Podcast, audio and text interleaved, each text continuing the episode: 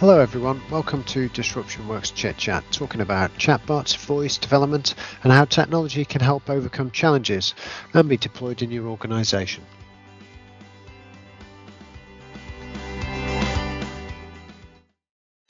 Hello everyone and welcome to another exciting edition of Chit Chat with Sean and Steve from Disruption Works. Steve, how are you doing today? Yeah, very good, thanks. Yeah, doing well, and the weather's cheering up, so it's nice and warm. Love it. Happy days, and with a nice mix of rain as well, which saves all the time. We are getting a bit of an odd old mix, but yeah, I'm happy about that. No, my vegetable truck is running wild now, so that's all happy days. Ah, good. Okay, so. We've spoken about chatbots across lots of sectors previously, but one which is essentially a huge sector which we haven't discussed is the education sector. So I guess really my open question to you at the moment is why would an educational organisation want to deploy a chatbot? Well, there's a few different reasons, isn't there? We have a changing shape of how education is delivered now. So there's a lot of remote learning that's grown up out of the pandemic. So the requirement now for devices to be supported and stuff like that's become a big deal. And people are not using chalk and slate anymore like in your day. No, they're not at all, you know. No, you know, fascinatingly that they've been actually given devices that are, you know, they're school owned, but they've got those devices, you know. What look, every school's different, but the ones that we're starting to talk to and work with I've got quite a network of devices they have to support, and what they found is that the teachers are becoming the technical support just because they're there really, and they've got it's an easier route in, and part of that technical support kind of journey is needs to be a bit more friendly and a bit more accessible for a kid to raise a technical support issue with their Chromebook or whatever it may be. And it's not ideal, shall I just say, that a teacher is offering the technical support when they've already got enough going on, but also that they probably don't have the answers and then just need to escalate it through the correct channels anyway. No, that's right. So they're just becoming a funnel, and and they're you know, they're spending their time raising tickets for their pupils, which is, you know, a complete waste of time and expertise. So one of the clients we're working with has got technical support sorted out, all through Xdesk and stuff, but they have got the chatbot in front of that to then make it a much more friendly journey and a simpler journey to just raise a ticket and find out what the problem is, and they can then interact with them directly. So let's just put this into layman's terms, if we like. So kids got the Chromebook, they open up Marvin the chatbot or whoever it is on their Chromebook, say, Marvin, I'm struggling to log in, and then the bot is going to give them the answer. Oh, you to reset your password, click this button and I'll send you a new link, or no, it's exactly that kind of thing. And, you know, any kind of questions about that, you know, you're talking about a lot of pupils. The one we're thinking of is they've handed out something like 40,000 devices. Well, wow, that's huge. You know, that's a lot of devices to support all of a sudden. And, you know, they have their challenges in their own right. Pretty reliable, most things are nowadays, but actually getting into systems and having that kind of access into the network and, you know, where do I find this, and I can't get this sorted out, and, you know, all those kind of silly questions that really shouldn't be going via a teacher at that point, the chatbot's starting to answer, you know, and it's something that can be managed without too much resource pointed at it, but what it does is it takes huge amount of pressures off the teaching staff to do that stuff. So the tech support bit is it's quite a useful tool. It's very practical. It's very it's process driven. So it's all very useful. But there's also a bigger piece, and we're working now directly with this new client on monitoring us from a safeguarding perspective. Right. Okay. And that, so this is a more serious and a much more emotional area. And if you've got a friendly face to your chatbot, and these guys have, then you would be surprised how much is exposed from a conversation that starts to become a, you know, somebody's in trouble, or somebody's experiencing bullying, or, you know, they're struggling in some way. They need some emotional support, may have problems at home, you know, whatever it may be.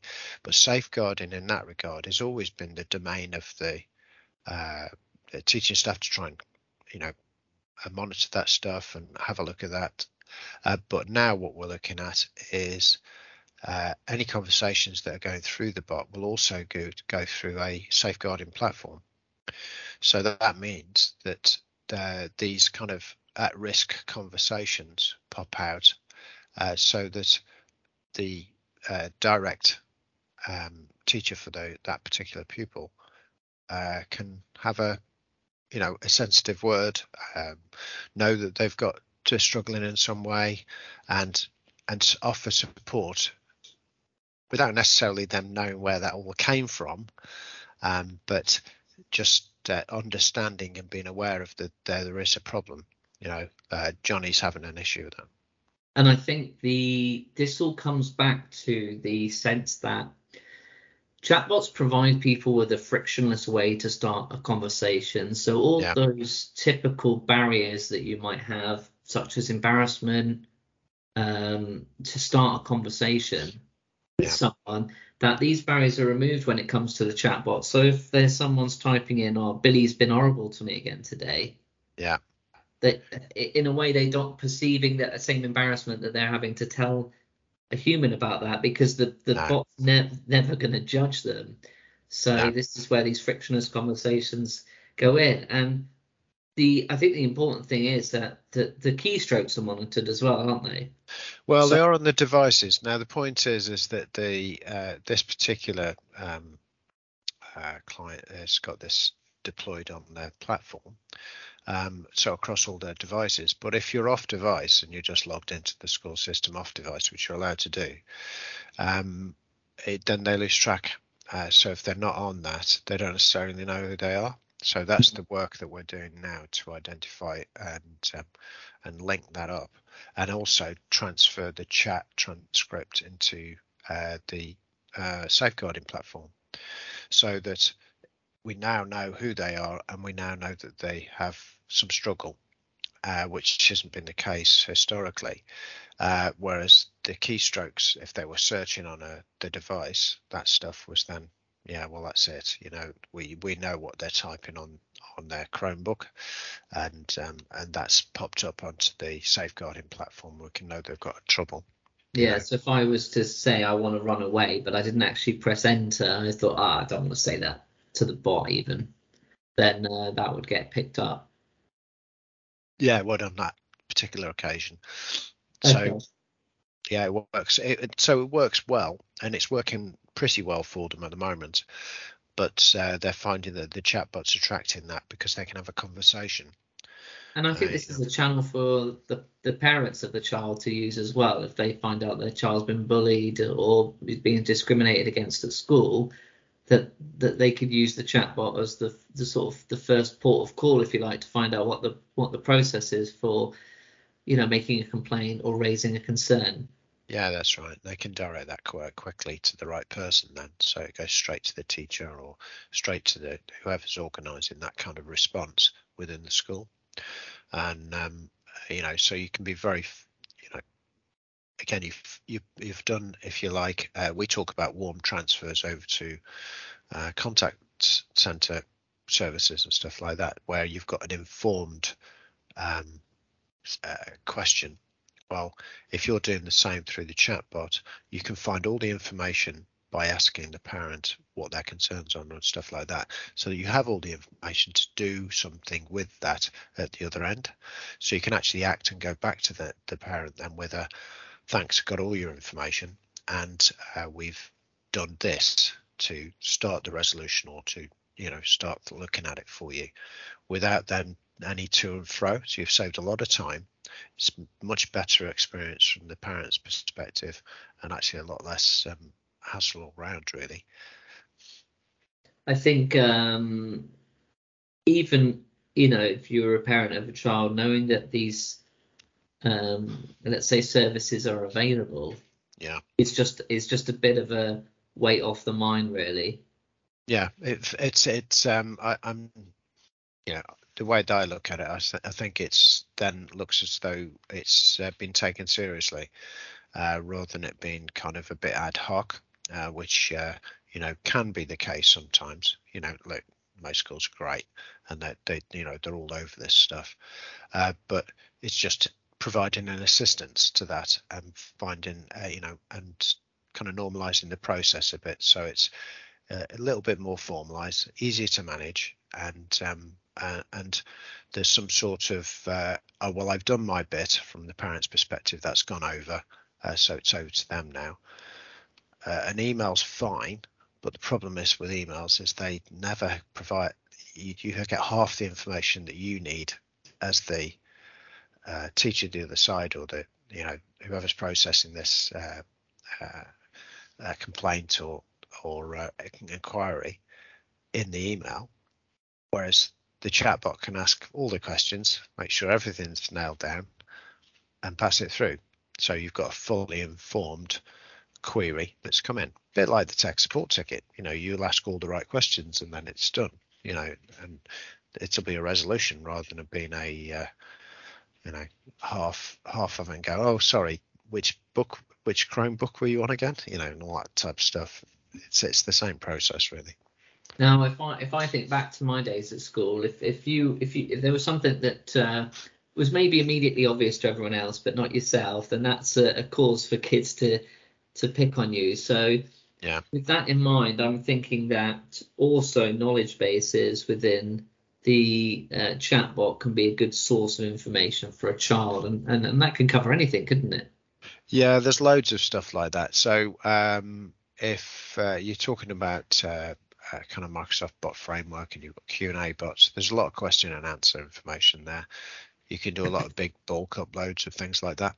But what you can actually do is add knowledge bases that are more contextual, so they're more article driven. So you can pull lots of different types of information into a knowledge base, and the AI or machine learning really goes and works out what the best answers are. It's slightly less conversational, but the knowledge is brought back, and it's going, I've got this, I've found this, this might be of use to you. And so it does some really solid signposting to the right answers, or gives them a, you know, a short answer as it comes back. And that can be wide ranging. So knowledge bases can be anything, you know, and in a school, it might be, you know, how do I deal with my pupils, you know, my fellow classmates aren't talking to me and stuff like that. You know, it can give them a bit of an answer, even though it's connected to the safeguarding bit somewhere else. You know, it doesn't mean to say that it's not also connected to an answer. And also just daily things like what's on the menu in the refectory today, who's the headmaster, when's the next bank holiday, you know, all those simple questions could live inside the chatbot. Yeah, they could. You know, if there's going to be like a school is like any big organisation. You know, the big schools are big now generally. You know, so there's a lot of bodies flying around these halls, and they are going to get the same questions like a company does every day, all the time. What's this? What's this? What's this? And people are going to get asked 5 or 6 times a day the same question every single day. But I guess so, the important just thing, FAQs. I think the important thing there is that big companies might have a 10% churn over the course of a year, get some new starters in. A school is going to churn a whole lot, hundreds of hundreds.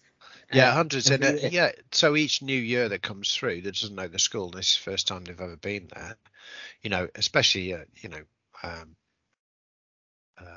the older kids going into big school, you know, they don't know what's going on, but they're tech savvy coming through, so they're happy to talk to these to a chatbot and go, where do I go for this? You know, where's the gym? Where's this? Or how do I do this? And, you know, can I, you know, where do I stick my coats and stuff like any stuff like that that they may have forgotten, not seen, an orientation or whatever it may be. You know, they can just find out, just ask questions. And of course, you'll know that once you start running one of these internally, which questions are being asked, and you can provide the answers as you go along. So you train it to make sure that the FAQs are all covered, you know, and keep them up to date. It's not a hard thing to do, but it does provide a massive tool for any to kind of triage those massive amounts of questions that are going to come through from your intake. Good stuff. All right. So that's quite a bit on, I guess, the why. So what about the where? Where would this be deployed? Where does it live? How's it built? Well, the ones that we're working with at the moment are on Microsoft Bot Framework. So they are they're all Microsoft based. There's lots of different types of bot inside Microsoft. They're expanding their stuff quite significantly. But the nice thing about that, they're a bit more complicated to set up, a bit more involved, but they can live inside your Microsoft tenant then. So from a security, keeping on top of things, making sure your data protection is all good and things like that, they are very, very tight, and, you know, and people like that. And I suppose Microsoft makes sense because Office 365 licenses and educational discounts and the like, that you're going to have, the, you know, these Microsoft services on, you know, in your arena, if you like. Yeah, and also, but it doesn't have to be that. I mean, look, the thing is, you could also easily go to Google as well. So if you're a very Google-centric organisation, then you could do much the same with Google, you know, and stick it on Google Cloud instead, and they have their own gamut of stuff. But the ones we tend to be dealing with are Microsoft, just because that's what it is. And they're kind of putting them behind the school system, so they're not a publicly available one. They're on their SharePoint sites, where they obviously have a lot of knowledge bases for, you know, particular years or for, you know, classes or whatever the drill down is. So those particular SharePoint sites are then you have to be logged into to view them, and that helps with the safeguarding process, because then we know who they are. And I guess from a security perspective, that couldn't be any safer from that perspective. No, that's right. You know, you're then leaning on the Microsoft security stuff, which is pretty tight. Okay, good stuff. Anything else that you want to mention about educational chatbots? No, at the moment, I think these things can be as big as you want them to be. I mean, we've really just scratched the surface with it. But, you know, you just got to think. A school is like any other big organization, and like you mentioned, they've got a lot more churn than anybody else. So, you know, onboarding, we're like now looking at HR bots and stuff like that for, you know, getting people onboarded, and it's the same process. You know, it's they are essentially pupils, but, you know, if you look at them from an HR perspective, they're all load of big intake. So what's the difference? I assume that these schools have got their own methods for that, but I guess ultimately the chatbot could take someone through the whole onboarding then deliver a report at the end to say, yeah, Jimmy's done his onboarding and this is when he done it. And yeah, absolutely. And all the associating data and documentation can be just put straight into whatever management system is inside the school, you know, so that's all very straightforward. It's not a complicated process in a lot of regard. You know, it takes some setting up, but it's part of the course. The first question will be, can you do my homework? That's right. Who's going to do my homework? I think kids today, maybe they've got it a lot easier than we did, because they'll just use Google, won't they? Oh, I don't know. I think I think it's just changed, actually, you know, and you don't want to go back as far as I went. For my particular knowledge basis, you know, I was dealing with Encyclopedia Britannica when I was doing my research, because that's all I had. I didn't have anything else to look outside of that, apart from whatever the school provided. You get the old Collins English to French dictionary out to try and construct. That's right, absolutely, yeah. yeah. You know, it's all paper-based stuff. So they've got a lot more access to information, but I think the education race is a lot quicker. So, of course, then questions are there and they're expecting answers. And I think that's maybe part of the frustration. If they can't find answers or not sure they are the right answers, you can control the right answers inside a chatbot because you're the one providing the answers. You know? I think, like you said, the kids are coming in, you know, tech savvy. It might even be that they've got mobile phones. They're probably already using some sort of Google Assistant or Alexa or Home Hub device. Yeah. So they're all over this stuff. So it seems to make sense to me that you've got an interactive tool there. Yeah. No, absolutely. You know, they're all net native now, or, you know, totally tech born, and it's just the way of life. So to provide something as simple as a chatbot is actually quite an effective tool to engage that audience, you know, which is an important part of everyday life now. Something we didn't touch on very quickly was just inclusivity. Yeah. So I wonder if you could give us a line on inclusivity. Well, you can do inline translations as well. So most of the platforms have translations within them, so that you can do that. So if somebody is, you know, talking in Urdu or something like that, then the chatbot can respond in Urdu using an inline translation. But we're working on that with other areas of you know, our charity areas and stuff like that, because it's an important area to make sure that your community is engaged. Well, chatbot and using the digital service is ideal for that, you know, especially for the parent. Kids are pretty good. I'd say most kids are coming in speaking good, strong English. Yeah.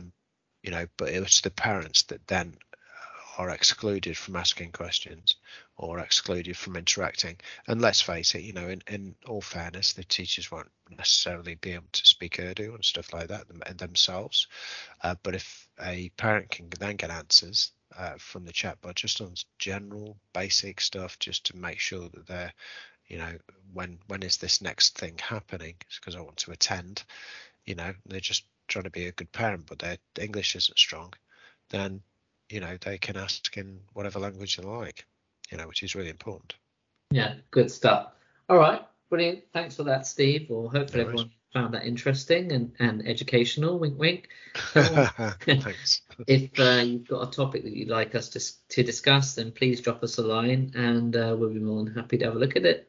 But until the next one, thanks very much. All right, cheers. Thanks. Cheers, bye-bye.